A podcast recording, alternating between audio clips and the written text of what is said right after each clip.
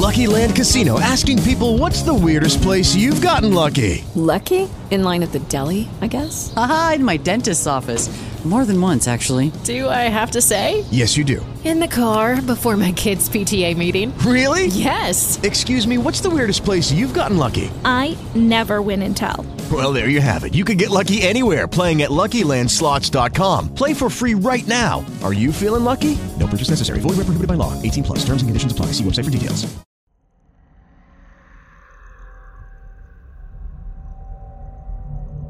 You're about to enter into a new world of knowledge, curiosities, and high strangeness. This is a podcast of Straight Up Strange Productions. You're listening to Mysteries and Monsters. I'm your host, Paul Bestall.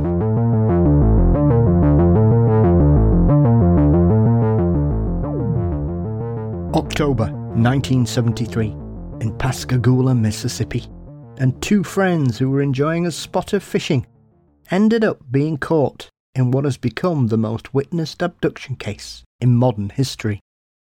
Philip Mantle returns to discuss some of the incredible evidence, new witnesses, and oddities he's uncovered in the last few years and has now chronicled in his new book, co authored with Dr. Irena Scott Beyond Reasonable Doubt The Pascagoula Alien Abduction. But before we get to the episode, don't forget you can support Mysteries and Monsters by signing up at patreon.com slash mysteries and monsters. $4 a month gets you ad-free episodes, guaranteed early releases, bonus content, and more. You can also click the link in the show notes as usual. Thank you to my latest patrons, Dav, Bry, and Trent. Welcome to the team. Thank you to my continued supporters on Patreon. And if you prefer, you can now use Apple Podcast subscriber system and you'll get the same bonuses. So ad-free episodes, early releases, and bonus content. And you can find the link for that in the show notes as well. Mysteries and Monsters across all social media platforms. Please subscribe to the Mysteries and Monsters channel on YouTube. You can also visit mysteriesandmonsters.com for episodes, news, and merchandise. Thank you to the wonderful Weary Pines for my marvellous intro and outro music. Thank you to Dean Bestall for his marvellous artwork. The show is produced by Brennan Storr of the Ghost Story Guys, and Mysteries and Monsters is delighted to be a part of the Straight Up Strange network. Sadly, the day after I recorded this interview with Philip, we were saddened to discover that Calvin had passed away at the age of 68. As he once said about that particular night, it completely changed my life. It's just a deal in life that happens, and you don't have any control over it. Maybe if I was a little bit older, I would have handled it better, but I wasn't, and I didn't. And here, Philip explains just how compelling Calvin and Charles Hickson's story is on that strange night 50 years ago. It's October 1973, and two men are indulging in a spot of fishing on a balmy southern evening, simply enjoying some quality downtime. What occurred in the following hours of that event changed Charles Hickson and Calvin Parker's lives forever. As we approach the 50th anniversary of this event, Philip Mantle joins me to discuss his new book, co-written with Dr. Irena Scott, Beyond Reasonable Doubt, The Pascagoula Alien Abduction. Philip, welcome back, my friend. My pleasure, Paul. Nice to speak to you. Always a pleasure, Philip. Always a pleasure. And whenever you've got one of your books out or one of your numerous authors, I'm always excited and interested to spend some time in your company and have a chinwag about all these wonderful things you cover. Yeah, it's my pleasure, Paul. I can assure you, mate. Philip, as, as I was saying before we started the interview properly, we were having a, a chinwag and a bit of a catch up. The Pascagoula case, I'm, I'm very fond of this case because it's, it's introduced me to a lot of people. It's introduced me to you and your authors and the people that I've got to know. I've met you at a conference on the back of this, seen the documentaries that were being produced. I've interviewed Calvin. I've interviewed Dr. Irena Scott. I've a lot of time for this case, Philip. Has it developed a similar kind of feeling towards yourself? Because you've invested a lot of time in this, as this new book proves. And from what you know now to when you started digging about looking into this case several years ago, would you say it's become part of your UFO DNA these days. Absolutely, Paul. Absolutely. I mean, when I when I first contacted Calvin Parker, uh, it was just to get an interview. Um, I had obtained the rights to republish Charles Hickson's book that he wrote with William Mendez. And Charlie sadly died in, in 2011. And uh, I thought if I get an interview with Calvin, I didn't know if he was still alive, but I couldn't find any obituary for him. So I assumed he was. I thought it would just give a little update, you know, and um, and that was it. I mean, that that was that was my intention, Paul. Nothing else. Took me about three months to find Calvin, which I I, I eventually did, and he was very polite, but he didn't tell me an awful lot, Yes. you know. But uh, unbeknownst to me, behind the scenes, his wife had been at him, and I came along just at the right time. Some people have said I ghost uh, wrote Calvin's books. I didn't. He wrote them himself. I guided him, and uh, when he was writing his first book, he would send me something. I'd say, right, I need to know more about that. Expand on the, that a bit. I don't know what you mean by this, uh, and you know, eventually we get there. But he, he wrote it, not me. I'm not. I'm, I'm not his ghostwriter. But um, and and of course we became became friends. But what none of us could foresee what was going to happen. Um, is he wrote two books, and then things started to happen. Other people started to come out of the woodwork, or colleagues that I'd never previously known about contacted me and said, "Oh, did you know I interviewed somebody?" who saw something that night in, in October 1973. And I've got an interview with them. And so things started to take off. And there was a period of time, Paul, when my wife said I looked like a man on a mission, you know, because things were coming in at, at a fast uh, pace. And that's when I teamed up with, with um, Dr. Scott. And uh, we also had some help, help in the early days by a chap called Douglas Wilson in America, who's part of MUFON. Yeah. Sadly, there, w- there was no one in the Mississippi area. We didn't have anyone on the ground. So when, for example, we find a new witness, I would normally make the initial contact. Um, but, uh, you know, I have to admit, I didn't always get, when I'm ringing these people across the Atlantic, I didn't always get the time, the time differences right yes. And then they have this strange sounding fella from across the Atlantic phoning them with this strange accent, you know. Um, so I, I'm, I'm very fortunate and extremely honoured to work with Dr. Scott. I mean, I'd been publishing Dr. Scott's books anyway, and I said, Irene, can you help with this? And we teamed up, and uh, even if I do say so myself, I think we've made a good team, uh, and we're still working together as well. You know, there's there's more things on the horizon in that respect. And um, so it is now part of my my ufological DNA. Uh, I think I think about the case probably every day, you know, or or some part of it, or or some new information. And of course, when now that the book's out, you know, I'm speaking to uh, people, lovely people like yourself. So I I have I'm I'm hopeless with a diary, Paul. I've got I've got to be honest. So I just get a big sheet of paper and write, you know, August interviews, September's interviews, and so on. So f- they're in your face. They're not stuck in some little diary. Otherwise, I forget. uh, and I'm very grateful for them. I'm very grateful indeed. Yeah, I, I know that feeling, Philip. I have everything in triplicate. I've got a calendar on my wall, I've got a diary, and I've also got a big list. Well, there you go. I've got I've got my wife with the diary. She says, "Do you know you're speaking to so and so tonight?" oh, I, I forgot about that. You know, and off I go. I think there are two things about this case that, even now, I think, when I look back, it baffles me a bit. One is, I can't understand how this case seemed to just disappear and gather dust for so long, Philip, because obviously, as we'll, as we'll dive into later, Charles was the, was the main hub of everything that went forward after the event. Calvin took a step back and just didn't want to be, deal with Yeah. anything until, until it sort of pulled him back 45 years later, near enough. Yeah. So I'm I'm perplexed as to why it was allowed to drift away for so long? Well, it, it's it's simple, Paul. There, there, was no torchbearer for it. I mean, Charlie Hickson had been the torchbearer, and uh, and uh, once he passed away, there was no one else to to, to carry the flag. Mm-hmm. Calvin, as you said, shied away from it completely if he could. He, in fact, down the years, he would occasionally crop up, usually at Charlie's behest. But if he had had his way, he used to say, "I wish, I wish Charlie would stop talking about it. You know, mm. just, just forget about it." And um, but of course he didn't, and and that's why, Paul, when I when I set out to try and find Calvin, there's nobody, nobody knew where the hell he was. Hmm. Um, I, I, contacted some UFO researchers in Mississippi. They hadn't even never heard of the case, let alone Calvin Parker's phone number. And, and they sent me some links online. I thought, I, I don't need links. I, I, I know how to use Google. Yeah. You know, you know, it kind of, it really annoyed me. I have to be honest. But, um, you know, I, have got. I found him in the end.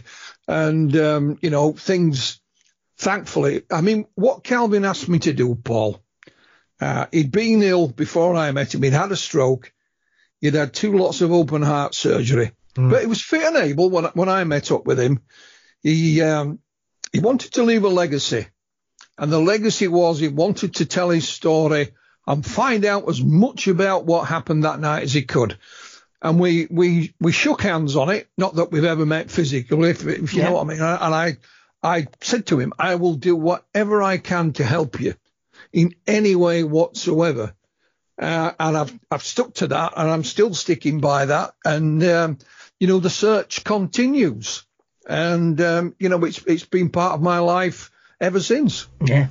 I mean, so there's that aspect to it. And, and, and the other aspect is when you look at what happened initially and what went on over sort of probably the first 20 years more than anything, Philip, you know, we've got some of the, the greatest names in ufology dipping in and out of this case. You know, we've got Hynek when it originally happened. You'd got James yep. Harder assisting mm-hmm. him. You know, 20 years later, we've got Bud Hopkins doing some hypnotic regression. Yeah. And yet, it takes Hickson passing away and this story re-emerging sort of the mid tens, sort of 10, 15 years ago, Philip, and you tracking down Calvin, who had been essentially living under a pseudonym for the for that period, so people couldn't find him. Mm. I, I just find it baffling how nobody else stumbled across this case because I'd heard of it, and I know you read something about it in the mid 80s, I believe, Philip, when we've talked yeah, about yeah. it before. There, there was a series of mag- a, a, a, series magazine, I think it was the, called, simply called The Unexplained. You know, yes. you got one once a fortnight. And I think it was in that, but I read about it in a magazine and it always stuck in my mind, especially the, the description of the creatures that they encountered. They are totally unique. Mm. You cannot find another description like that whatsoever. And it was just that that stuck in my head. And in the 90s, I, I organised some, if, even if I'd say so myself, some hugely successful UFO conferences here in the UK. Yes. And I tried to get um, Charles Hickson at one of them. In fact, on one of the posters for one of the conferences, his name is on it because we thought he was going to come, but something went wrong and, and, he, and he, he didn't make it. Uh, and that was it finished. I didn't have the contact with him. It was someone else. And, um, yeah, the case was dead and buried. It really was. But you know, even now, some people will say, well, what can you learn from a case that's 50 years old? I said, well, why do we still talk about Roswell? You know, that's 70, 70 odd years old. Yeah. Why do we still talk about Kenneth Arnold? You yeah. know, that's where, where, you know, where it all began, the modern era. Yeah. So you can learn a lot from history. And we have to remember, yes, it's 50 years ago, but there's still people alive who were there and, and were part of it. It's not like Roswell. As far as I'm aware, none of those that were a witness to anything at Roswell is now alive. It, it, it's like it's like the last Tommies from the First World War. Yes, they're all sadly they're all they've all passed. You know, and and I said you, there's a lot we can learn from from history, and if you you ignore it at your peril, you really do. And, um, you know, I didn't know that this case was going to turn out the way it did, but hey ho, there you go. I'd always been in the modern version of me, Philip, before I started this program. I'd, I'd kind of pushed abduction cases to, to the side. I just didn't think there was any value in them. I'll be brutally honest. Mm. And then I spoke with Calvin back on ooh, episode 38, I think it was. And my conversation with Calvin changed my mind completely. Because, as you've mentioned, here we've got a guy, very normal, afraid of publicity, kept himself to himself, hid away from it, didn't chase it, just wanted to get on with his life, with his childhood sweetheart who he'd been with ever since the events as well. Yep. And it overnight, overnight, Philip, I went from load of old nonsense to I've no idea what's going on anymore then. It completely changed my opinion because I was just struck by his sincerity, his honesty, and his, and just so how down to earth he is. Yeah, well, that, that's you know when it, when we decided to write when he wanted to write his book, um, he said I'll do it, do it on one condition. I said, what's that? So you don't change anything in it. And he said, if I spell something wrong or or I talk the way I talk, you leave it as it is because he said, I want people to know me and not just what happened to me. Uh, and and I think that comes out in in in the book. You know, this is a a guy who had no real formal education, but not not stupid by any respects. He's a very smart fella. I did just exactly as he asked, and he is he is a wonderful man, and um, and he constantly make. I, I'll give you an example. Calvin is seriously, seriously ill. His mum recently died, and she'd been in a nursing home for some some time. Couldn't even recognise him now. But every Friday night, Calvin used to take his guitar down to the nursing home and sing songs for all the residents. That is the kind of fella he is. And that speaks volumes for me. And he said, look, Philip, I don't care if anybody believes me or not. You know, but if they call me a liar, they're in trouble, and uh, that's that's the difference. And uh, Alice told me, I mean, I'll tell you a little story about it. There was a time that he was actually um, a bounty hunter. That's what that's what he did for a living. and he said, I went to get this guy one night, and he said, I, I took a baseball bat with me. And he says, the biggest mistake I ever did because the fella took the baseball bat off me and, and beat me with it.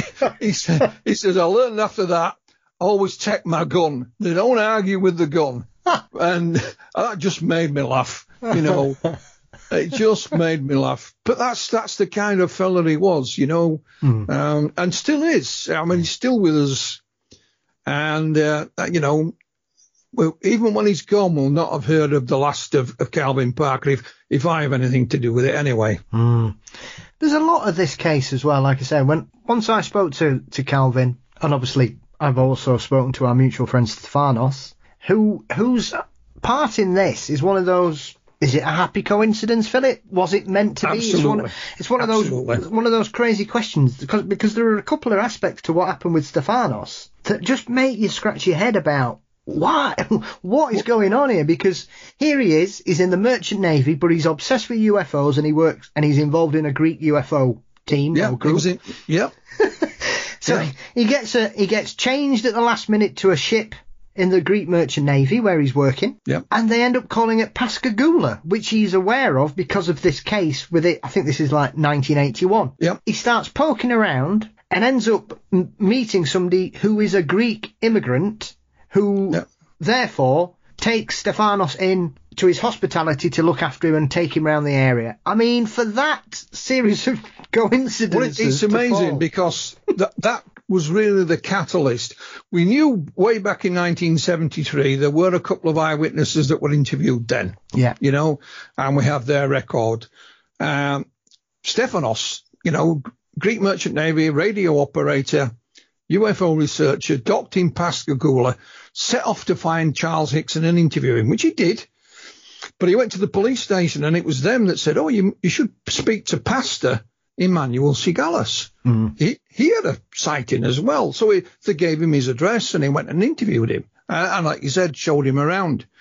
Um, but what was interesting, uh, Pastor Sigalas that night, October the 11th, 1973, with a chap called uh, Mr. Broadhurst, who was part of the police and probation service, and a young lady in the back of the car who was a church volunteer, were en route to a, a meeting uh, um, with people who had alcohol problems. This was a church sponsored meeting.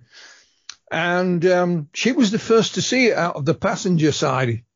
And this thing came right across the front, right across them, over the road, heading in the general direction of where Charlie and Calvin were. Now, you know, we got the interview uh, from Stephanos in Greece, so we have that. Uh, and I got a couple of newspaper cuttings where they're mentioned as well. But in this interview, he couldn't remember the lady's name in, in the in the in the in the back of the seat, Mm. back seat, back of the car. Sorry, because she was a church volunteer. She wasn't a local. She she only lived in in the Pascagoula area, I think, for a short time. Uh, anyway, we managed to find her name, and uh, she's called Joanne Hallmark. Mm. And we managed to get an old black and white photograph of her from the 1970s. Uh, and we set off on a search for her. I found a couple of social media accounts that she'd had, but they hadn't been used in years and years, Paul. Mm. And I left messages on them, got no response. And about a year later, I went back to these social media accounts, even though they were defunct. And I noticed on one of them, it mentioned the name of a church. So I just put that church's name in, in Google and hey, presto, I found it. It wasn't in Mississippi, it was in Maryland. And um, the church even had a website. And on that website, there was a couple of sermons.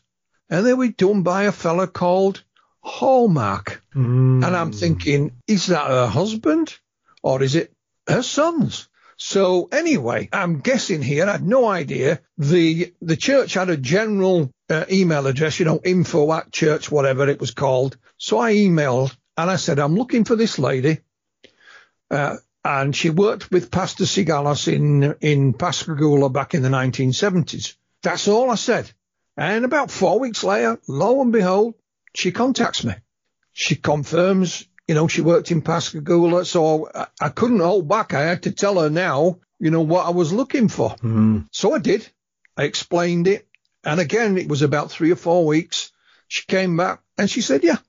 And she confirmed it all. Passed the, I got a phone number for her, passed it on to uh, Irena. She spoke to her on the phone. And it, prob- it was the first time in 50 years that anybody had spoken to her about it. Mm. And, and nobody had ever interviewed her. You know, nobody ever got an interview with her, but she's in our book. Uh, and we have a, a modern day photograph that she sent us of what she looks like now. And that's how things turn up. We've been criticised, people saying, oh, people have stepped forward now for their 15 minutes of fame.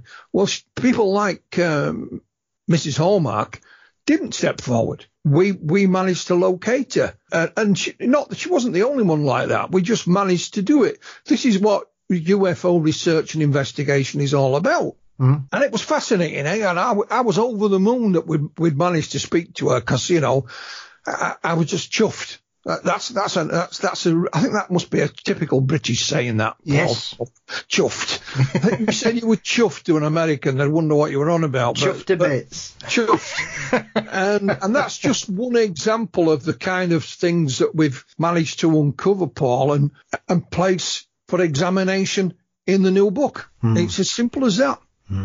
The whole 15 minute of fame excuse never washes with me, Philip, because I see the absolute dog's abuse people get for coming forward with these kind of encounters. And, and I'm sure you have mm, far more than I could ever even dream of, Philip, over the years. You only have to look at what happened to the to the Cash Landrum witnesses. They were accused of all sorts. Yeah. It happens in all fields, be it the paranormal, cryptozoology, ufology, anybody. People go, oh yeah, they just want to be famous. I mean, you know this better than I do, Philip. How many millionaires do we know have seen a UFO? Yeah, exactly. You know, it, it's just nonsense. Um, and and but a lot of the people that we've we've interviewed and found, Paul, didn't step forward anyway. Yeah. Uh, We found them by one way or another. I'll give you another example. Calvin Parker was uh, having a book signing in Pascagoula. This old boy comes up, can I have a you know a book, Mister Mister Parker? Sign it. To, you know, here's my money. And as he's walking away, he says, "Oh, I saw the UFO that night." And Calvin thought, "Well, he's gone now." Luckily, someone was taking photographs. Yeah. And there we have a photograph of this man buying a book. So again, we use social media for this. Uh, and I think it was the, the library in Pascagoula contacted me and they said, I know who that is. I'll contact him and ask him if he'll speak to you. And he said, yeah. And his name was Mr. Lewis Lee. Now, Mr. Lee was working in the shipyard that night on the other side of the Pascagoula River. He was a crane operator. And he says, Philip, my, my cab's about 10 or 12 feet off the ground. I got in my cab that night and he says, I looked out across the river and I could see this darn thing. Said, I've never seen anything like it in my life. And he said, the only reason I took my eyes off it was because my colleagues down on, uh, you know, on the ground, they couldn't see it from their vantage point. You know, you're shouting at him, what are you doing? You know, and it's when I looked back, it, it had gone. So M- Mr. Lee didn't step forward. You know, we, it, we, we managed to locate him uh, and interviewed him. Uh, I spoke to him on the phone and, and, and uh, Irena did too. Sadly, he passed away this year. So we have a memorial for him and others in, in the book. Um, because my wife was right in a way, uh, Paul, when she said I, I was like a man on a mission. I felt that when, when we either found these witnesses or some of them that, you know, did, did come forward, that we should make every effort to interview them as fast as possible. Because it's, it is 50 years ago. So people are in the late 60s, 70s, even their 80s. And who knows what might happen. And we had an example of that. Calvin Parker was in a, a local shop uh, on the running to Christmas. And again, a, a gentleman approached him and he said, Are you Mr. Parker? Calvin vaguely knew him. And he said, Yeah. He says, I saw the UFO that night, Mr. Parker. I believe you. So Calvin says, I'll speak to you after Christmas. Okay, great. Sadly, that gentleman never made it through Christmas. Oh, So, you know, I, although I didn't, you know, make it a, a, a big noise about it, it was our intention to interview as many people as we could, as fast as we could, just in case. And, and like you say, there's three memorials in the book. We, inter- I mean, Calvin was was uh, met Dr. Julius Bosco going back in 1973, and we have a vintage interview with Dr. Bosco in in the book, but we managed to track him down and he was in his 90s and there was a lot that he couldn't remember and, and and in fairness to him he didn't try and make it up he says i can't remember you'll find that in the in whatever uh, but again he's now passed away so i'm glad we got to interview him when we did Well, I think this is the key thing with some of these incidents, because as as we you know we were joking before we started, how quickly time flies. Because I was convinced I'd spoken to you earlier this year, and it's been 18 months. so. When we're talking about something like this that's happened 50 years ago, the first thing you have to imagine is, well, you know, obviously, if Charles Hickson was still with us, he'd be into his 90s now. Yeah. A lot of the people, anybody driving, they would be at least 70 now. So this is one of those time sensitive cases that I think, well, if you, like, like we've just discussed, if you look at who's come forwards in the five or six years since you've been digging into this, Philip, and who's still with us, we've already lost several witnesses to the events. Yeah, absolutely. Ab- absolutely. Or, or, or people that were involved in one way or another. Absolutely. And it's imperative that I, I feel that if someone steps forward, we, I can, I can be a bit, um, how can I say, stubborn. Yeah. Uh, you know, um, that's, that's just part of my nature. And, um, but it, it can work in your advantage and say, look, you know, there's one guy who, who will not uh, permit us an interview and it irritates the living daylights out of me.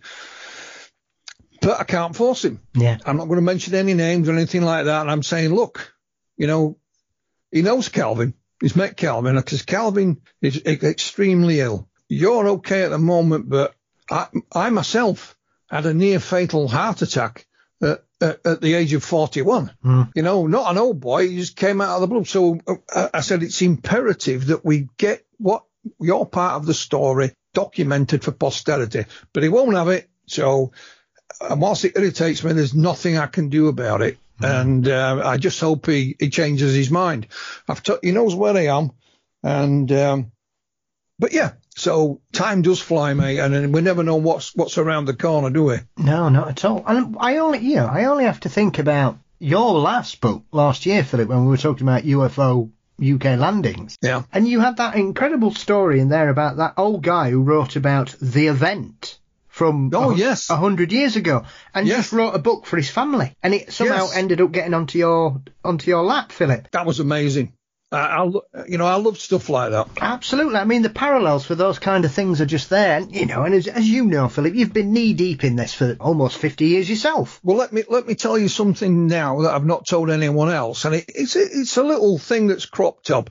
Um, just a couple of weeks ago, a lady by the name of Chelsea Norton Prince, who runs the uh, Ocean Springs Historical Society in Mississippi, it's right it's right by Pascagoula. Uh, one of their members, a, na- a name by the name of Bethany Fayard, said to her, "I know you've got an interest in this thing that happened, you know, with Calvin and what have you. I've got a couple of boxes of letters and papers that used to belong to Charles Hickson. Wow. When he died in 2011, my mum and dad, she says, bought his house Oh, and all this stuff was in it. And she said, I've just found these in the garage.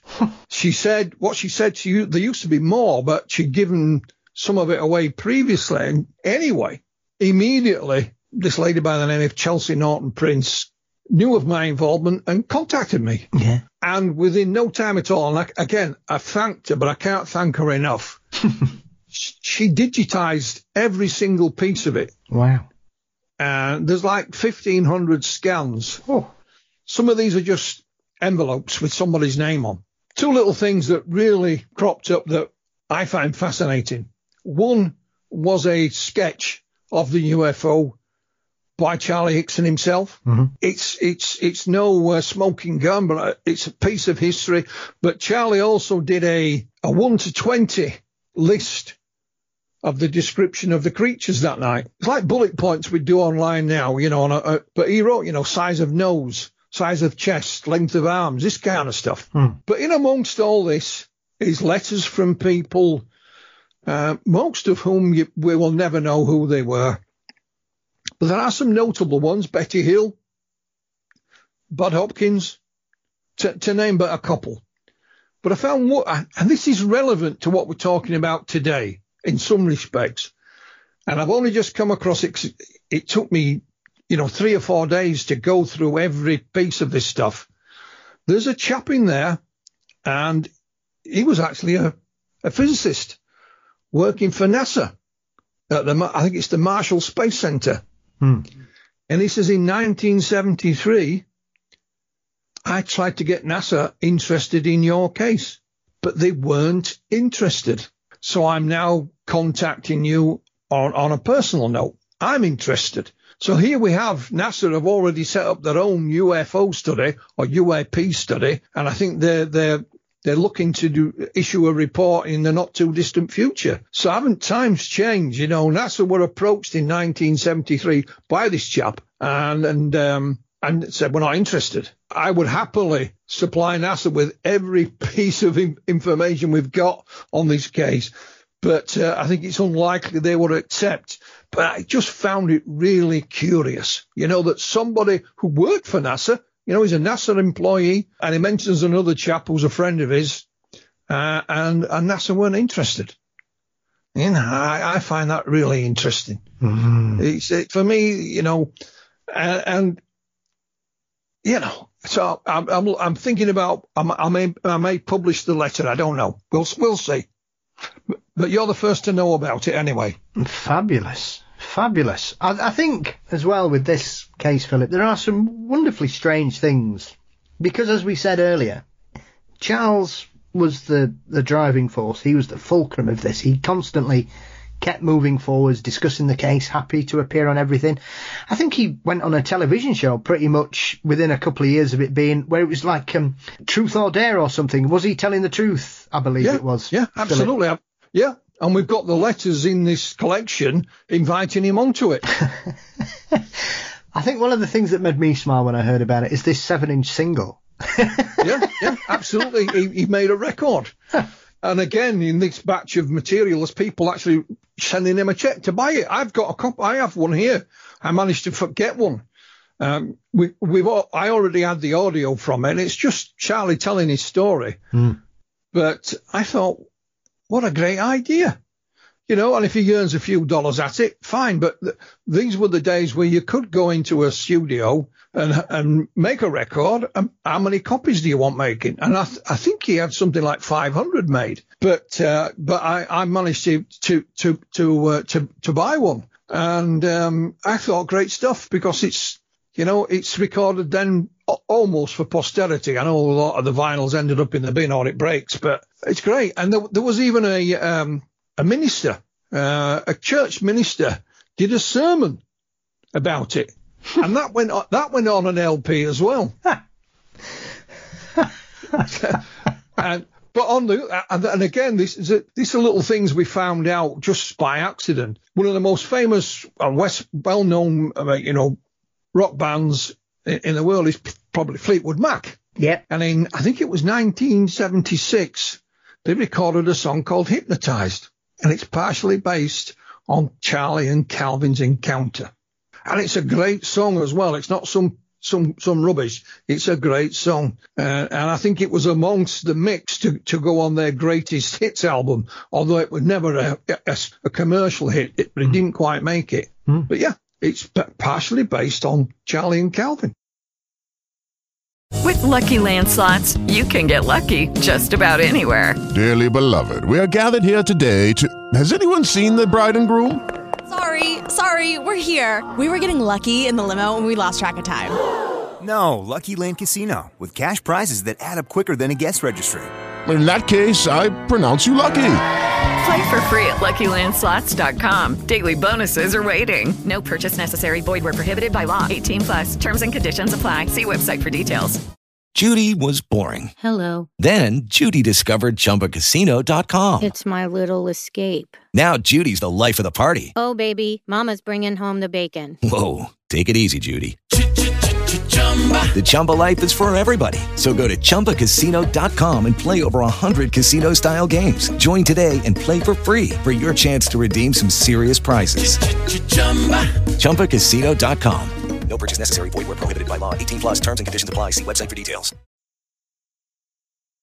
Philip, I don't need any more hobbies, but I think you might have just fired me up to start one because I'm, I've, I've still got all my vinyl and I do buy more than I should. And I didn't realise there was such a, a, a field as such things as abduction interviews on vinyl. So this is a whole new world of addiction for me, Philip, and I will be uh, scouring. Yeah. But, but I know, you know, we've talked about these kind of li- weird little things that have influenced pop culture. With you know the hot chocolate song Yes. that you've covered in your in your book that we mentioned earlier. That's all Yeah, about yeah. uh, um, an, an abduction. Numerous musicians have claimed to have had sightings. John Lennon's probably one of the most famous. So it, it's amazing how. Once again, as we go back looking at this, you know, you've got one of the biggest bands probably at that point. There would be a handful of bands who were bigger than Fleetwood Mac in 1976. Really, you know, and they were just about to get even bigger with rumours coming out the following Yeah. year, Philip. So Yeah. you can only imagine that if it's touching these people who some would say are very self-obsessed and focused on their their industry and their art, that they were still dipping into popular culture. So it must have been fairly well known in that Oh, mid seventies ab- period. Absolutely. What, when, when the incident happened, of course, in 1973, this is, some people complained and they still do. This is why in the books I use as, as, as many visual things as I can lay my hands on to just show people, you know, how, how big the case was. Uh, and some of these are official sort of press releases that went out. Others is newspaper cuttings and so on, just to give you an idea.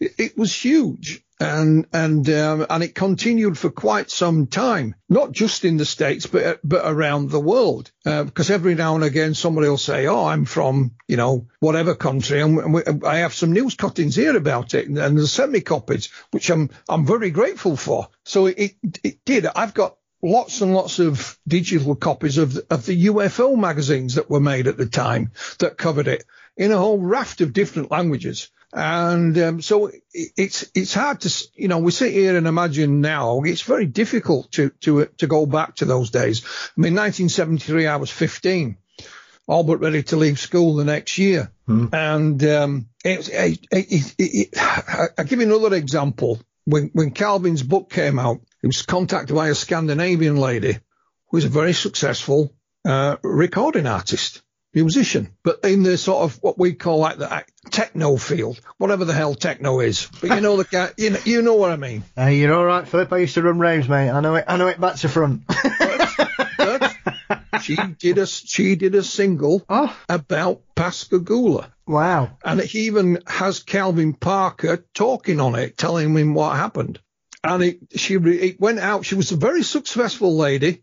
It went out to all a lot of the nightclubs and discos across Scandinavia. Yeah. And I, I tried to imagine myself in a nightclub, you know, with all the accompaniments that it has, the lights and everything, mm. and this techno track coming out, and in the middle of it, there's old Calvin with his southern drawl, and it's amazing. We also found out that in 19, I think it was 76, Italian television uh, made a two-part TV drama all about it. It's called Extra, and I've got a copy. I got a copy of it on DVD. I have no idea what they're saying. I can't speak a word of Italian, but I said to Calvin, "Did you know anything about this?" No idea whatsoever.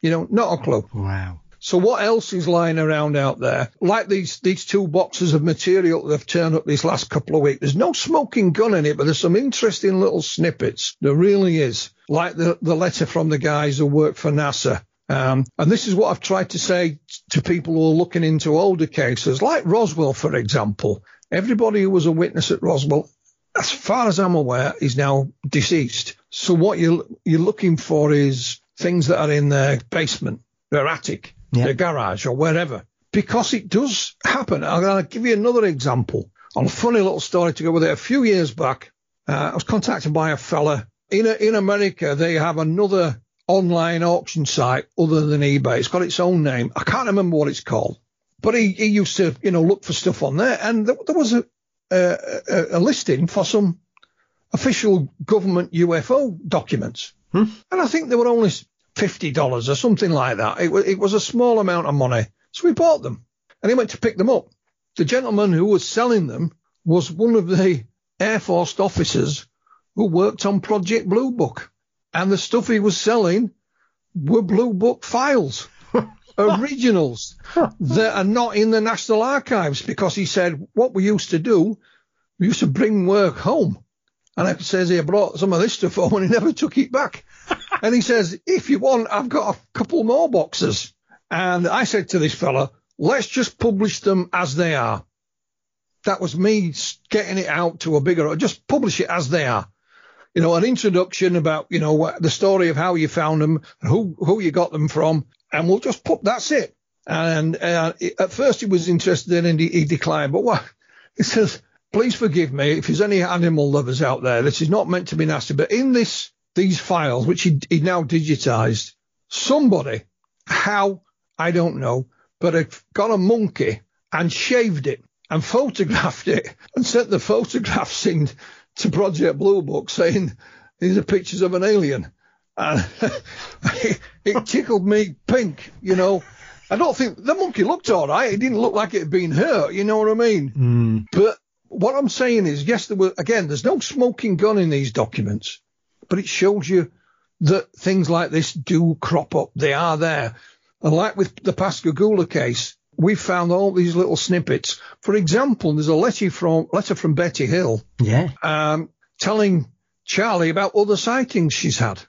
I never met Betty, but I, I did correspond with her myself. So what I did, I just sent these letters on to Kathleen Marden, yeah. who's Betty's niece, of course, and she's Yeah. she's thanked me for them. But fascinating, fascinating little insights. So what else may turn up tomorrow? Who knows, Paul? Who knows? Well, it just shows you as well, Philip, because it, it it's very easy to look at some of these cases in the past, as, as we've mentioned, you know, and you think about other aspects and, and, and other famous cases like the Socorro incident and Kecksburg and Flatwoods and things like that, and, and the Phoenix Lights once again. It's back in the news this week for some reason because the Kurt Russell stories hit the headlines again, which I find very odd. Yeah. That this story about Kurt Russell keeps surprising people because I've seen him talk about this on British television recently. I have. Yeah, I have. Which was not because I, I don't think anybody was expecting that because he was on the One Show promoting Guardians. Was he Guardians of the Galaxy or Yeah, yeah, something or, like that. or the Yeah. Hateful Eight? He was doing a film promo anyway, and at the same time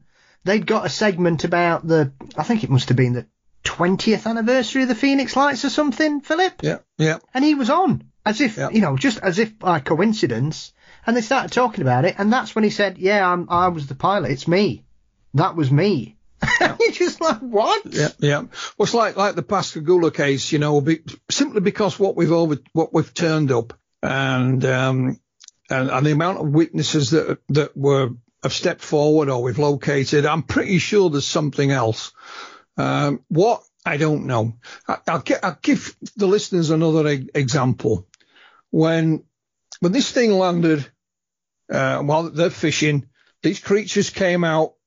Two got hold of Charlie, one got hold of Calvin. Charlie said he felt some kind of prick or scratch on his arm. Mm. They were well taken on board and went down separate routes, so they never saw each other on board.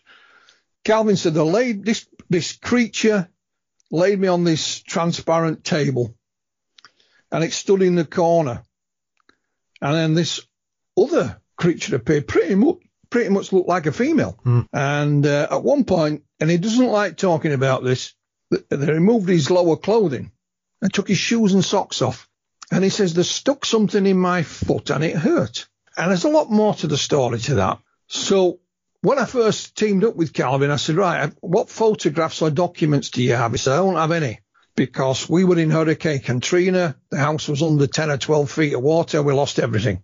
Okay. So my job, while, while Calvin was writing the, um, the book was t- to hunt down documents, newspaper cuttings, photographs, the lot.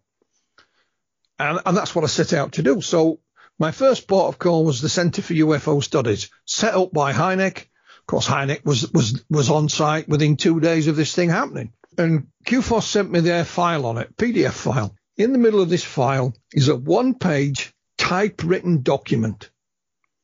And it's dated October the 13th, so it's two days later. And you can tell it's typewritten because they've, they've typed the wrong date and they've gone over it. yes. You know, Well- you couldn't delete it in those days. I used to use a typewriter. The document subtitled puncture wounds. Mm. And it describes Charlie and Calvin stripping down to their underwear and being given the once over. And it said that Charlie Hickson had a mark on his inner forearm and Calvin Parker had a mark on the underside of his foot. Bear in mind, both gentlemen had reported feeling these marks, but it then went on to say, and there's photographs. Well, there were no photographs. There was just this document, which was intriguing. A good while later, I can't remember it's a year or two years later, the same chap that had sent me this from CUFOS emailed me out of the blue, said, Philip, I've been rooting through some files, not about Pascagoula, but I came across these. I'm sure you've already got them, but I thought I'd send them anyway.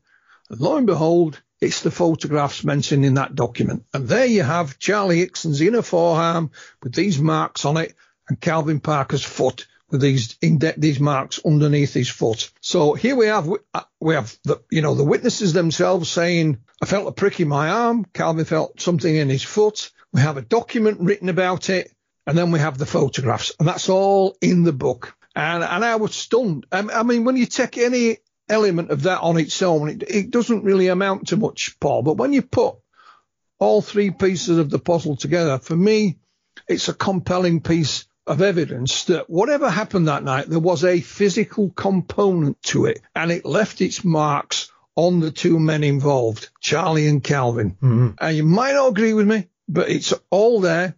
You can you can see what how it all came about. You can read the document. You can view the photographs and reach your own conclusion. You know, it is as simple as that.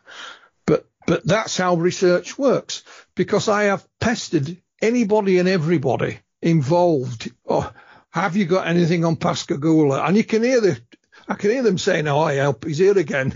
you know, but, but you know, so long as you're polite, Yep. then and be grateful when somebody does. It might only be a newspaper cutting.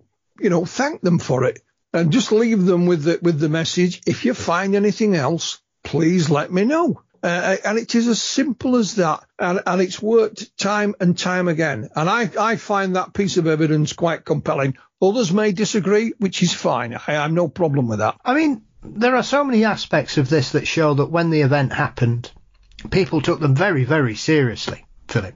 Regardless of what people have liked to poo poo it and say it was you know, nonsense like a hypnagogic dream state that Charlie had, and therefore he was able, within two hours of this event happening and then being picked up by the police, that he was able to convince Calvin of the story, which is one of the yes. explanations I've seen, which is uh, from the, the usual candidate of that period, Philip, and we'll we'll not bother wasting any more time discussing that person and their methods.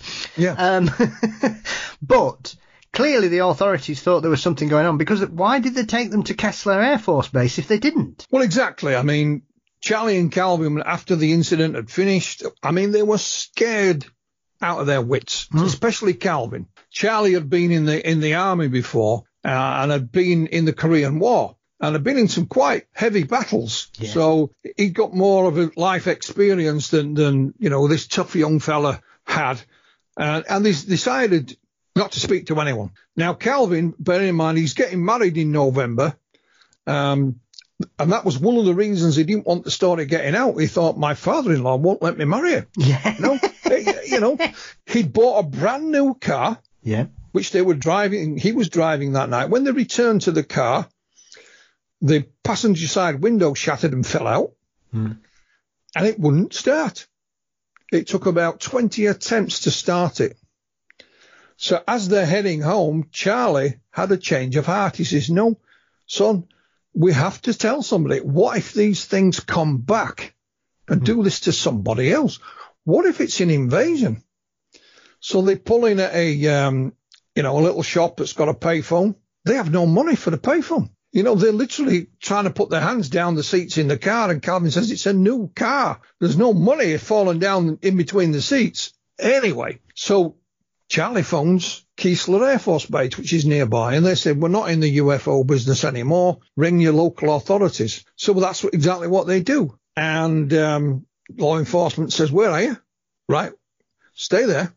We'll send a car out. And they actually sent a car out. First thing they did was give them a sobriety test to make sure they're not drunk. You know, I, I don't know if you walk in a straight line, touch your nose, or whatever it is they did, but they did.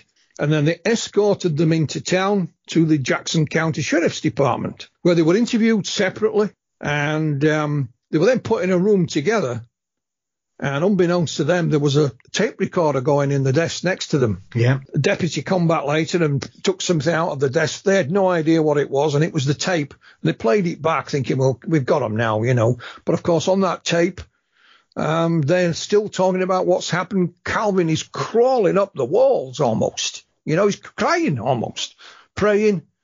So, you know, the, the Sheriff Fred Diamond, who was in charge, and his deputies had a change of heart then. They thought, well, these guys are for real, mm. you know. And they sent them home, you know, get yourself off home. And they said, please, please, Sheriff, don't tell anybody. And he said, I won't. But somehow, somebody, the story got out the next day, and, and they they all blamed each other. And of course, it wasn't any of them. There. To this day, Calvin doesn't know how the story got out. But what is interesting, we were in communication with the the police dispatcher who was on on duty that night. So he's the chap who took the t- telephone call from Charlie Hickson. Mm. And he says, Philip, I took over 50 phone calls of people who reporting UFOs. And he says, when my shift was finished and I went back to the station, there was people in there in person reporting it. One of whom was a pastor. Hmm. Now, that may well have been the pastor Emmanuel Sigalis, yep. who eight years later was interviewed by our colleague Stephanos from Greece. Yep. You know, uh, so it'll give you some idea. Two days after, Sheriff Fred Diamond had his own sighting, you know, and we have a vintage uh, radio interview with uh, Fred Diamond, the sheriff, the following morning. So this is October the 12th. I think the reporters come looking for Charlie and Calvin and they can't find them. So next best, I'll interview the sheriff. And the sheriff says they're in the hospital as we speak. And um, they were checked over, everything was all right. And somebody said, What about radiation? Oh, we can't do that. You'll have to go to Keesler Air Force Base. So Mm. that's where they were taken. Somebody run the Geiger counter over them. They're fine. And they said, While you're here, gentlemen, why don't you tell us what happened? Bear in mind, they'd filmed them the night before. So they went and they told them and, and they too recorded it, but they didn't have a tape. It was a stenographer. Yeah. And there's a full transcript of that in the book with the names of everybody that was in attendance, uh, etc. So we've got first-hand eyewitness testimony from both gentlemen from the night it happened in, in the sheriff's department and the following day at Keesler Air Force Base. The only thing that was missing, Charlie and Calvin agreed that they would say that Calvin passed out when the creatures came out of this thing and that he couldn't remember anymore. Uh, but of course he didn't pass out. Uh, and that was, that was Charlie's idea of, you know, taking the heat off his, off his young friend. Yeah, protecting You know, him. Yeah, and that, and and when when Calvin wrote his first book, he dedicated it to Charlie and called him a you know true American hero in his eyes, and um, that you know and that and, and he stuck to that story until he he published his first book with me, Hmm. and then he told it in full for the first time. It, I mean, it just shows you that we've we've got these tantalising pieces of evidence. We've got a lot, so much stuff that proves that these two chaps were not the only people here. Obviously, one of the the, the biggest surprises, I would imagine, Philip, is obviously what happened when Calvin had been on television in 2018, and and the news channel put the interview up on YouTube, I believe, and hmm. somebody left a comment saying. My mum and dad were on the other bank. Yeah. I know what happened, which is the Blairs. And Yeah. this is one of those strange stories where Yeah. now, forgive you can correct me if I'm wrong, Philip. They just thought something strange had happened and didn't think much of it. Mr. Well- Blair became seriously ill and then told his wife what had actually happened, and she began to remember that Well, it, it, wasn't it's, odd. it's similar to that. Yeah, I mean, Calvin was interviewed. They did a little minute, eight, and somebody put it on YouTube. And one of the comments, as you rightly said, said, My mum and dad were on the opposite side of the river that night, and they too saw the UFO. And this learnt me a very valuable lesson because there were lots of comments underneath, but it's it's now taught me to go through them, no Yes. matter how long it takes. Yes. And of course, this person left used their real name, and and I managed to find her on again on social media. I explained who I was, and could I speak to her mum and dad, and that was Mr. and Mrs. Blair, Jerry and Maria. Uh, and, I, and I remember speaking to them, and um, I know Maria said to me right right from the start. Paul, she's, she said, we saw the blue lights over the other side of the river. Uh, we were there because my husband was going out on a boat. Uh, and the chief was late, you know, the, the captain were waiting for him. I think they supplied the oil rigs out in the Gulf, that kind of thing. So he's going to be gone a few days. Yeah. And we're waiting, he's grumpy. And we see these blue lights flying around and it looked like it was lost or it was looking for something. And then they decided to go and put their stuff on the boat anyway. The chief hadn't arrived yet. And there was a huge splash in the water next to her.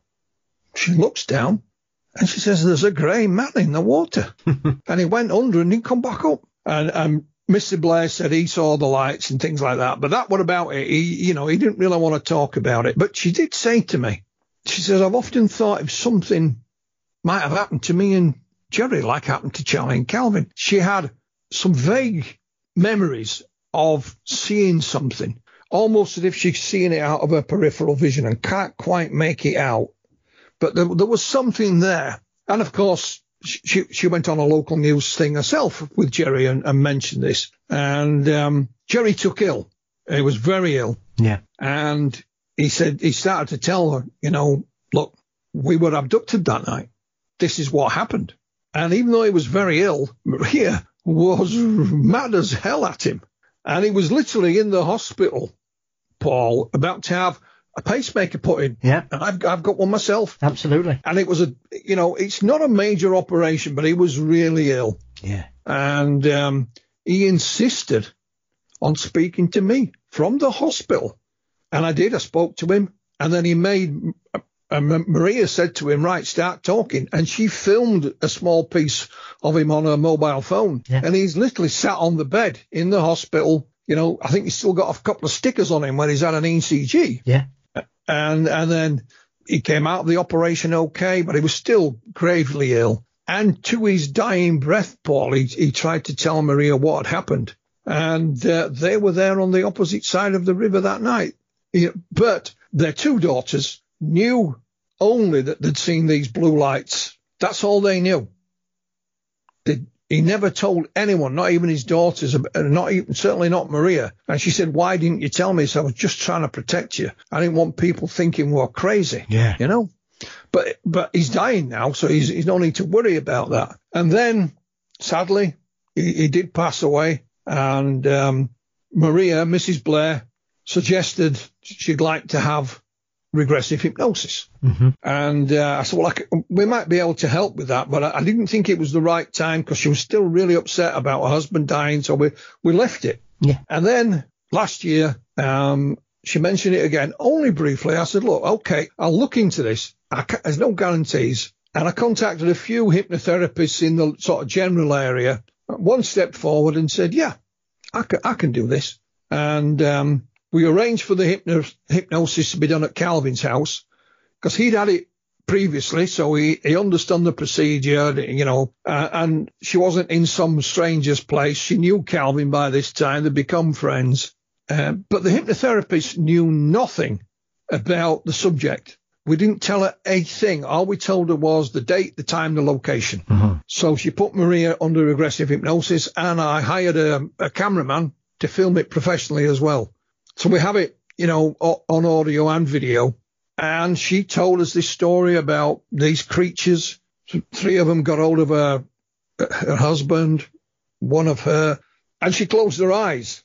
And this is the bit she talked about that she can remember. It's not out of her peripheral vision. She's actually got her eyes closed and she just opens them a, a touch and she can see little bits and pieces. And she said they harvest her, her eggs. They were interested in DNA. And she said they were doing it to, to so they could walk among us and not be recognized. That that's what she said. It's all and there's a full transcript of it in the book, along with some you know still photographs from the video. And again, make of it what you will. Uh, if I didn't publish it, I, somebody would say, "Well, what you're you hiding?" You know. Yeah. So it is there, and uh, it is what it is, you know. And then a few weeks later, we used this. Again, I shouldn't laugh, but uh, on part of the video, when Mrs. Blair starts talking about this, you see the look on the face of the hypnotherapist. she had no idea what was coming, you know. Yeah. And and and uh, so a few weeks later, we used the same hypnotherapist, uh, same location, but this time with Calvin.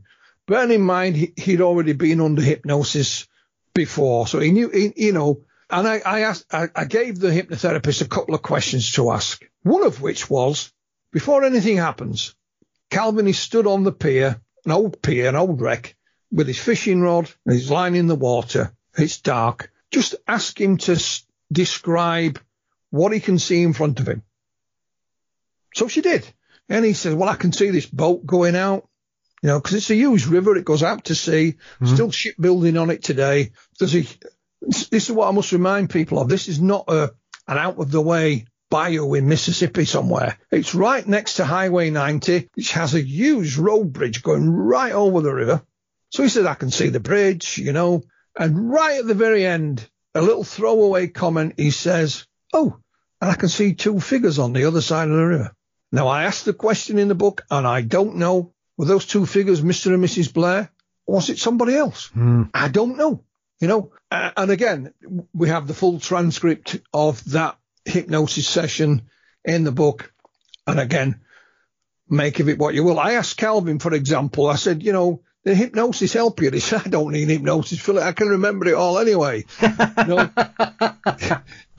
but we filmed it, oh, so we have it for posterity as well. He says it, it, it clarified one or two little things for him, but nothing in, in any great detail. And um, we were on the uh, the unexplained with Howard Hughes on Talk TV. Yes. The other Sunday, Mm-hmm. and and Howard got a um, a telephone interview with Mrs. Blair. She doesn't have access to a computer, and uh, Howard's now put um, the whole show up on YouTube and on on the podcast, so you can uh, you can listen to the audio. Yeah. And he has the full uh, half hour interview uh, on the podcast. He, he couldn't play a half hour of it on the TV, and I, and he kindly sent me a copy. And in it, she's she's retelling the story, uh, you know, that we already know. But she said she'd like to undergo hypnosis again. I don't know if that'll happen or not, but um, she's it's certainly not scared her. Um, she, she was quite emotional uh, during it and afterwards. Um, but uh, it is what it is. Some people say regression taps into your fantasies and things like that. They may well be right. Others say no. If you use it properly, it's a useful tool. You know, and again, like all the other evidence that we have, It's in the book. You decide for yourself. With Lucky Land slots, you can get lucky just about anywhere. Dearly beloved, we are gathered here today to. Has anyone seen the bride and groom? Sorry, sorry, we're here. We were getting lucky in the limo and we lost track of time. No, Lucky Land Casino, with cash prizes that add up quicker than a guest registry. In that case, I pronounce you lucky.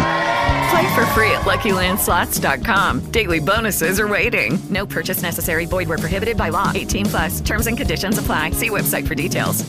With LinkedIn Jobs, we tap into a network of more than a billion professionals to help you find quality professionals quickly and easily for any role you need. Marketing wizards? Found them. Software engineers? Found. That project manager I could never seem to hire? And found. LinkedIn Jobs quickly matches your roles with candidates with the right skills and experience. In fact, 86% of small businesses get a qualified candidate within 24 hours. Post your first job for free and get started at linkedin.com slash spoken. That's linkedin.com slash spoken. Terms and conditions apply. I mean, when I spoke to Irena at the beginning of last year, Philip, the thing that intrigued me about her latest book was this sonic boom. Oh, yeah. When yeah. when you look at it in isolation, you just think, well, yeah, that's a bit odd. But then when Yeah. you look at it and Yeah. think, hang on a minute, what was going on in Mississippi at that time? All of a sudden, there's yet another strand to this case. It's Yep. it's Yep. remarkable how so many things keep popping up, Philip. Yeah, well, again, for those that are not aware, um, Irena's from Ohio. She still lives there now. She still lives on the family farm. Yep. But on October the 11th, 1973, the date of the Parker and Hickson encounter, she was away from home. She was studying for her PhD. Yeah. And her mother phoned her. I think, um, I think, you know, 600 miles away was, was their home. And she says, there's been this huge explosion, this sonic boom. And her mum even said it, it, it shattered one of the little, the little windows in the barn. Yeah. Whether that's true or not, I don't know. But that's what she said. And she says it's astonishing. So as as Irena became, you know, a scientist, she is, she, you know, she's retired now. She's an academic. Uh, a few years down the line, she decided to look into this sonic boom. And she worked with seismologists, contacted, you know, everybody and his dog hmm. to see if she could find a, a, a cause of it, a location. Where, you know, what, it went halfway across America, Paul. Yeah. And there's newspaper accounts of it. Again, this is all featured in, in the new book.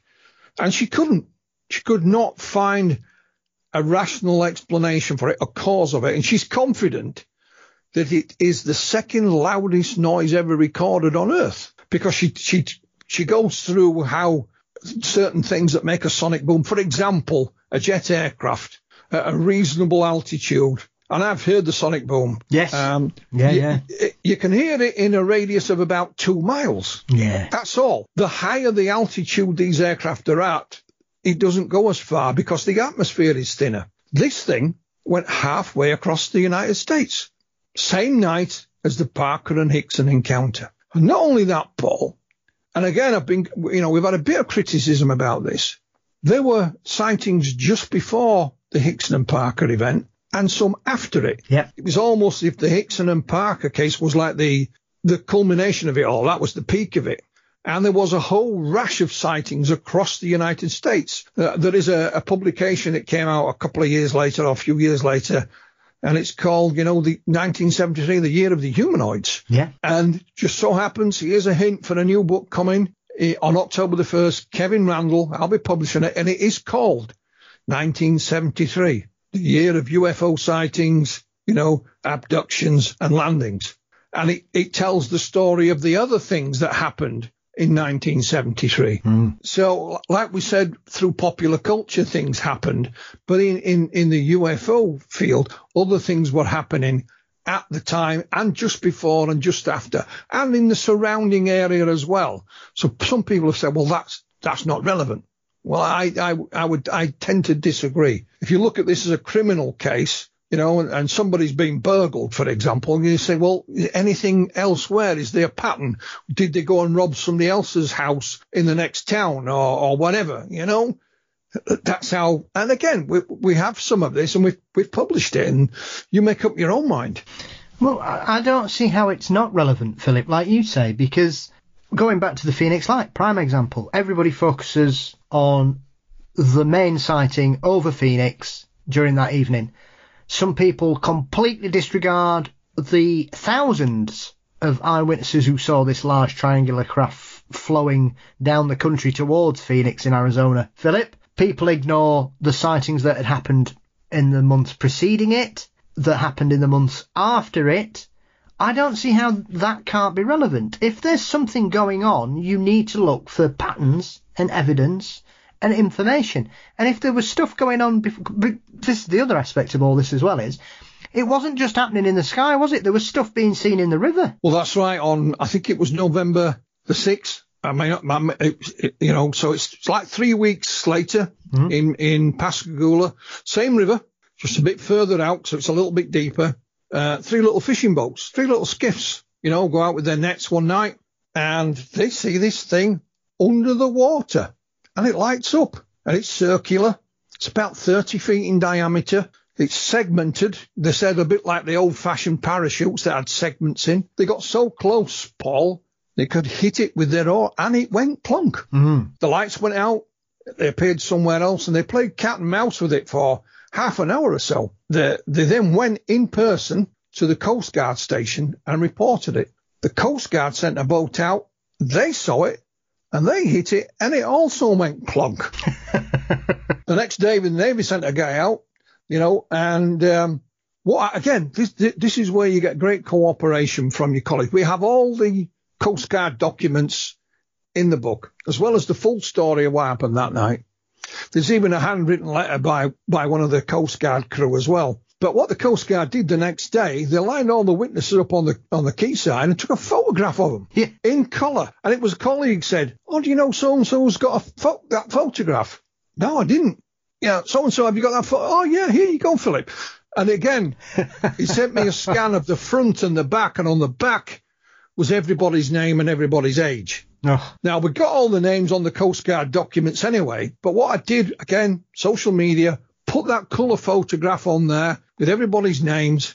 Anybody know these people? Within literally a couple of hours, a lady had contacted me and she said, yeah, they're all deceased bar one.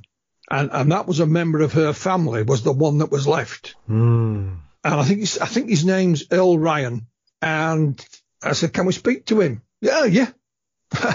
and within a couple of days, we got the phone number and Irena had interviewed and nobody, nobody had bothered to interview him since that day. Yeah. You know, so we have another unique interview. And he said, again, he said, well, they sent this Navy guy. And he says, show me where it happened. And he's thinking, this guy's stupid. And it's just water. There's nothing there. And I took, and he said, I took him out and showed him it happened there. There's nothing to see. It's just water. And there was rumours um, that was reported in the sort of UFO uh, magazines at the time that the Navy were going to issue a, a report on it.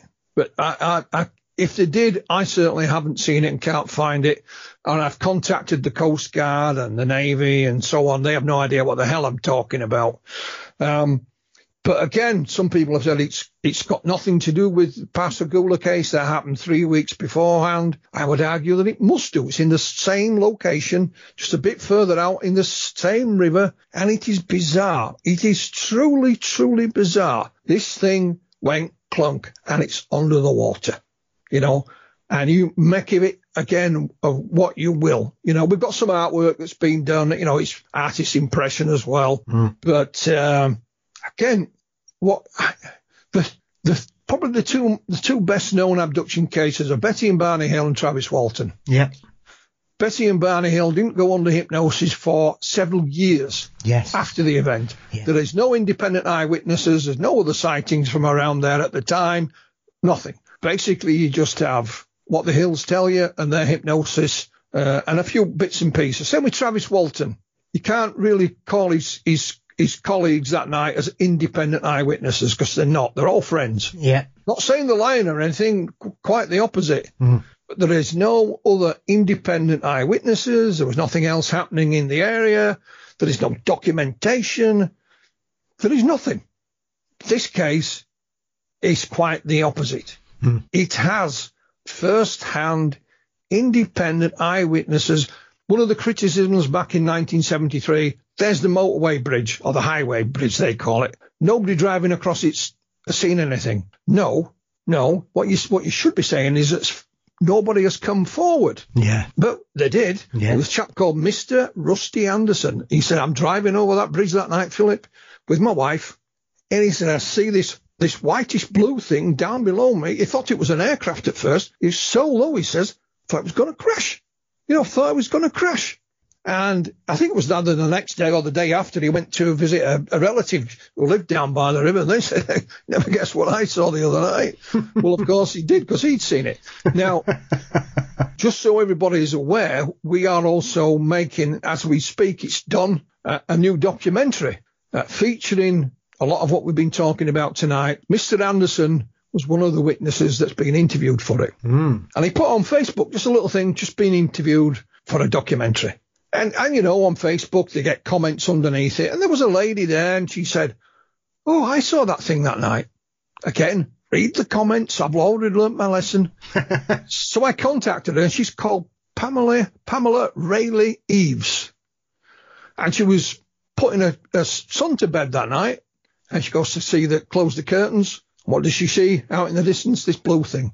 Mrs. Eves is Rusty's, Mr. Anderson's cousin. Yeah. And neither of them knew of each other's sightings because their names are totally different. She's married, of course, got a different name. So even family members weren't talking about it, Paul, you know. And, and again, these half-wits who say she wanted 15 minutes of fame, it was one line on a Facebook posting. That's not looking for 15 minutes of fame. And had I not read it, you know, she would have probably never said anything about it to anyone ever. Mm. But she, she granted us with an interview. Uh, and, and that's just an, another one of the many individuals that are in the book. Yeah. I mean, this is the thing about this case, Philip, that makes it so remarkable is that everybody involved who saw something was just doing normal things. They weren't out there looking for UFOs. They weren't obsessed with UFOs. They weren't alien crazy. These were normal people driving, fishing, putting their kids to bed, walking.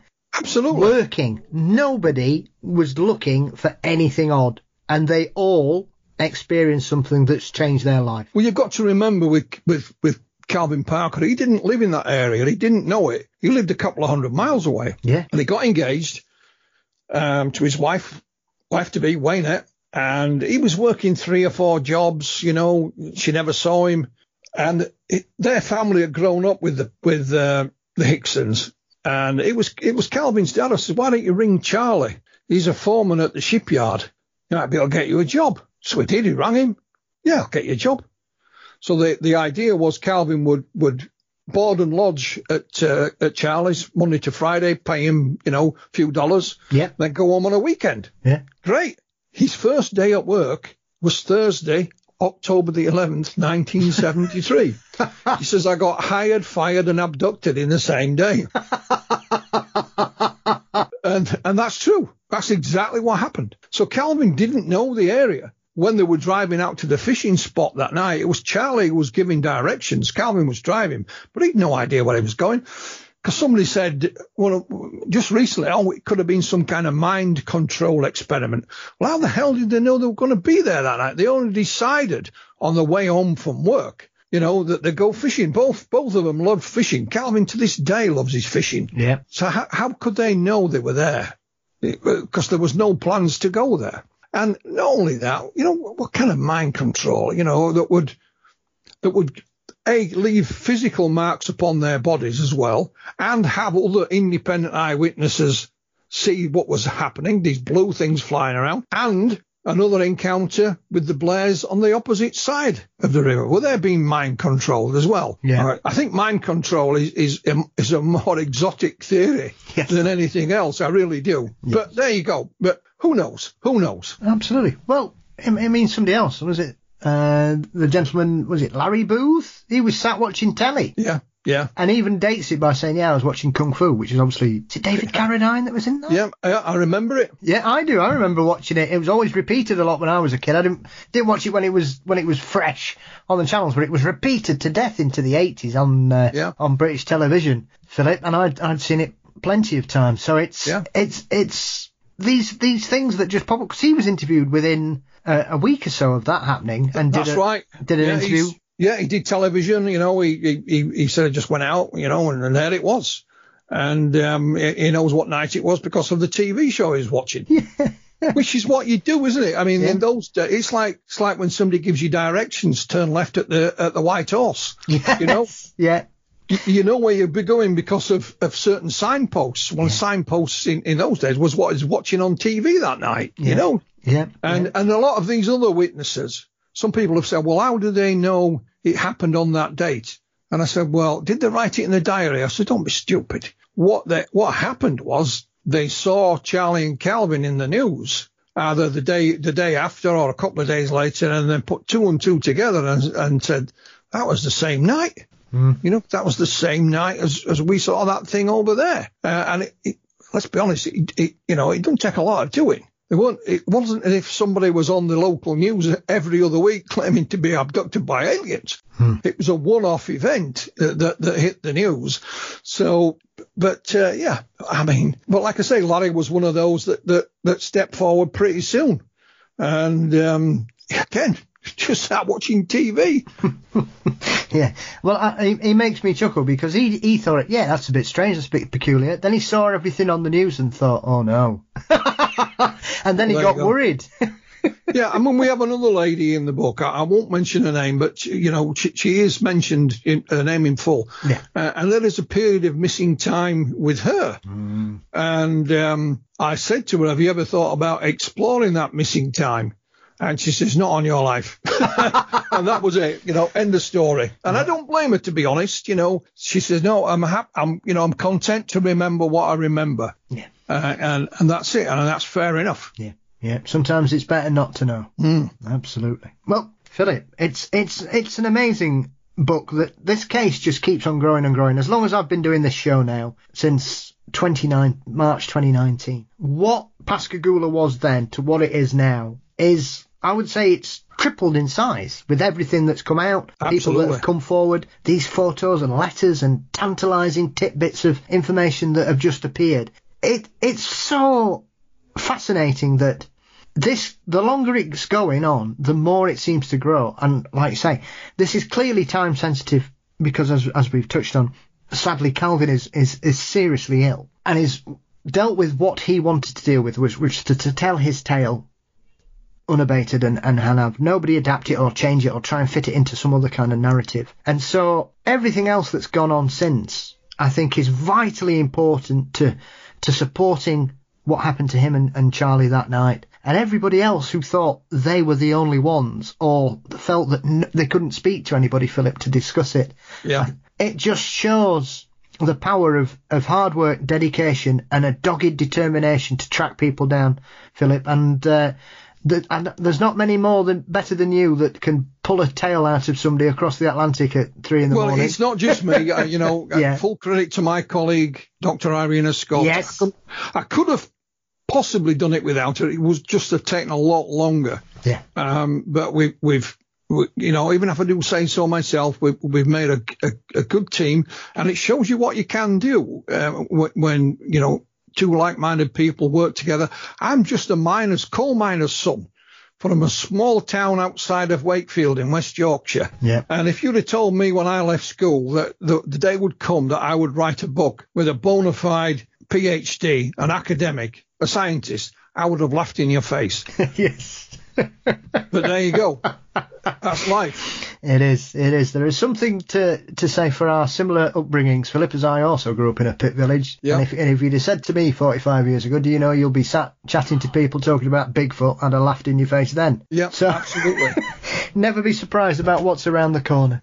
Well, it's it's a it's an incredible piece of work that you've pulled together, like you say, with with Dr. Scott helping you ably from the other side of the Atlantic. You've obviously got incredible illustrations from Jason Cleaves, another one of our mutual friends. Yeah. Fantastic cover showing those wonderfully creepy creatures that they encountered. Where on earth can everybody track the book down, Philip? Get a hold of the copy, any other versions of it, and anything else you've got coming out from Flying Disk Press, sir? Yeah, I mean, you know, I, I, I'm not being big-headed, but, but I think this is a, a significant publication, and um, we're, we're not bothered about the commercial side of it. This is me trying to cement Calvin's legacy, as I promised I would do. Uh, and he knows that, and I will continue to do.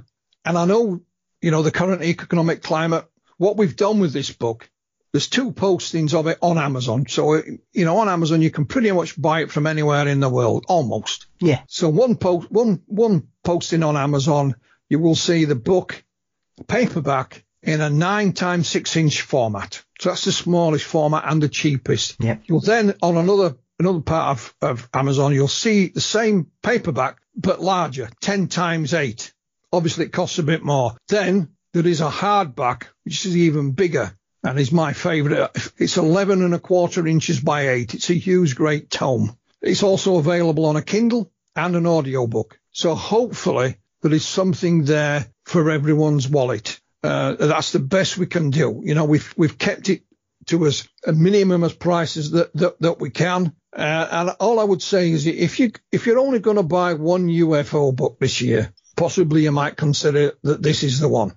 You know, there's a lot of blood, sweat and tears gone into it, and we think it's a significant addition to the UFO literature. We may be wrong, but there you go. And um, like I say, there's other things coming. We have the documentary based on our research coming later this year. There is also, just for a different audience, a graphic novel yes. available. And it's called UFO, The Closest Encounters. Uh, it, it's published by Moonstone Books uh, in America and it's also The Forbidden Planet. So you can buy it online in the UK as well. Yeah. I think in the UK it's about £8.50 plus postage. I don't know what the American version is, $13 something or other. Yeah. But it's, uh, again, illustrated by Jason Cleaves, written by Martin Powell. There's pieces from me and Calvin and a, a researcher called Brent Raynes. Hmm. But it's, again, it's taking this story to a, to a, a different audience. And, and, um, that is available as well. So, you know, hopefully you'll you'll find something there that, that suits you. I, I don't know when the documentary is coming out or where it will be available, uh, but as soon as I do know, Paul, I'll, I'll let everybody know. Fabulous, fabulous. So, Philip, what, what what else is coming down the pipeline before I let you return to your the rest of your evening, sir? Well, we've got a whole raft of books for later this year and next year as well. I mean, I have a full slate for next year. I can't I can't take on any more. and some of these will be UFOs. There'll be a couple of paranormal books in the mix as well. And um, hopefully, you know, something for, for everyone. Some of these will be first time authors. Some will be authors that have written a number of books. And what, what I aim to do next year, again with the with the Pascagoula case, we talked about hypnosis tonight. Well, there's been several hypnosis sessions down down the decades. Yes. And we've published them in different books. So what I'm going to do next year is bring the, all of those into one publication. So it'll be a lot of transcripts of hypnosis sessions, but it will m- maybe one just for the collectors. But it'll be all there in one work. So you know, if you if that's something you're interested in, you don't have to buy all four or five books you know, it will all be there in, in, in one in one publication. Mm-hmm. And we've even had our first sniff at somebody interested in a documentary in it. Whether whether that pans out and gets any further remains to be seen. But um, that'll be a book that I'm doing just on my own. Hmm. So that'll be next year sometime. And uh, who knows what might crop up between now and then, Paul? Oh, you never. The one thing about this subject is, Philip, you never know what's around the corner. You don't, mate. You don't at all. Fabulous. Well, listen, I'll put links to everything in the show notes as always. Thank you as always, Philip, for your time and your trouble and your support with my show. The the amount of times you've helped me out over the over the four years of doing this is uh, is uncalculable. So I just want to thank you for your consistent and kind support, both through your other authors and yourself for your time and the opportunities you give me to speak to some of the people under your label and, and working out the, the book company. So uh, I wish you the very best, and no doubt we uh, we shall speak soon, Philip. Thank you very much, Paul. Great pleasure, mate.